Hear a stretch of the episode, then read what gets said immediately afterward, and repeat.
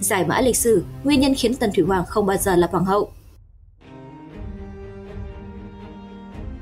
Hậu cung xưa này vẫn luôn là nơi phức tạp, tranh giành quyền lợi cũng ở hậu cung mà ra, chém giết xu nịnh cũng từ hậu cung mà ra.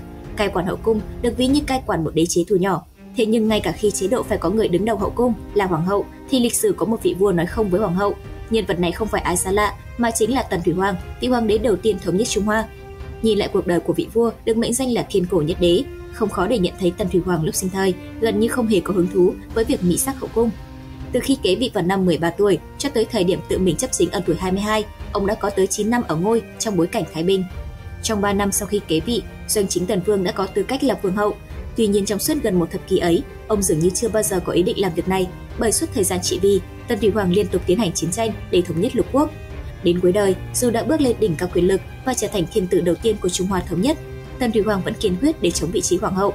Trong suốt 37 năm tại vị, Tần Thủy Hoàng vẫn cương quyết giữ vững lập trường trên phương diện này, cho tới lúc qua đời cũng không sắc phong bất kỳ ai lên ngôi hậu. Mặc dù lịch sử không giải thích nguyên nhân, nhưng các học giả giải thích bằng nhiều nguyên nhân. Tần Thủy Hoàng có một người mẹ không thủ tiết, người tân sinh ra Tần Thủy Hoàng là Triệu Cơ. Năm xưa, bà vốn là tiểu thiếp của Lã Bất Vi, sau được dâng cho Vương Tôn, doanh tứ sở của Tần Quốc, người sau này kế vị và trở thành Trang Tương Vương. Triệu Cơ là người phụ nữ có nhiều người tình, sau khi đã trở thành thái hậu, nhưng Triệu Cơ thường xuyên tư thông với Lã Bất Vi, sau đó lại bí mật qua lại với tình nhân tên Lào Ái, thậm chí còn sinh hạ hai người con riêng cho người này. Đó là điều khiến Tần kỳ Hoàng cay đắng, tạo thành định kiến trong tâm trí của vị vua tài năng này. Ông chán ghét phụ nữ, mất lòng tin và sự trung thủy, từ đó trở thành rào cản trong hôn nhân và khiến ông không muốn lập hậu. Quá tức giận, Tần kỳ Hoàng bức tử Lã Bất Vi, chu di tam tộc nhà Lao Ái, sát hại hai con riêng của Thái hậu Triệu Cơ, đồng thời đuổi bà ra khỏi kinh thành, cấm không được xuất hiện ở thành Hàm Dương. Nguyên nhân thứ hai, Tần Thủy Hoàng cảm thấy những người phụ nữ xung quanh mình không ai đủ tầm để trở thành bậc mẫu nghi thiên hạ. Nguyên nhân thứ ba, nhiều học giả cho rằng Tần Thủy Hoàng nuôi tham vọng bất tử, là người cầu toàn nên tính cách khá đa nghi và khắc nghiệt, là người mê mải sự nghiệp lập quốc. Rất có thể Tần Thủy Hoàng cho rằng việc lập hậu sẽ trở thành rào cản, cản bước chân ông vươn tới những lý tưởng cao xa.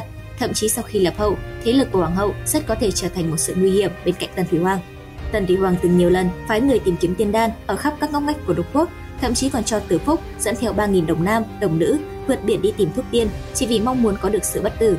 Bởi vậy, Tần Thủy Hoàng chẳng còn ham muốn việc lập hậu, cũng bởi cả đời chưa từng lập hậu, Tần Thủy Hoàng đã trở thành vị hoàng đế duy nhất trong lịch sử Trung Hoa khi chết không hợp táng lăng, chỉ có hàng trăm cung nữ vì Tần phải tuẫn táng theo ông ở trong một lăng mộ độc lập trước cả một dòng sông thủy ngân. Cho tới ngày nay, nguyên nhân chân chính khiến Tần Thủy Hoàng cương quyết không sắc phong ai lên ngai vị mẫu nghi thiên hạ vẫn còn là một ẩn số. Mọi nghi vẫn chỉ dừng lại ở chuyện giả thiết mà thôi. Cảm ơn các bạn đã xem video. Nhớ nhấn like và đăng ký kênh Từ điển lịch sử để đón xem nhiều video hấp dẫn tiếp theo nhé. Còn bây giờ, xin chào và hẹn gặp lại.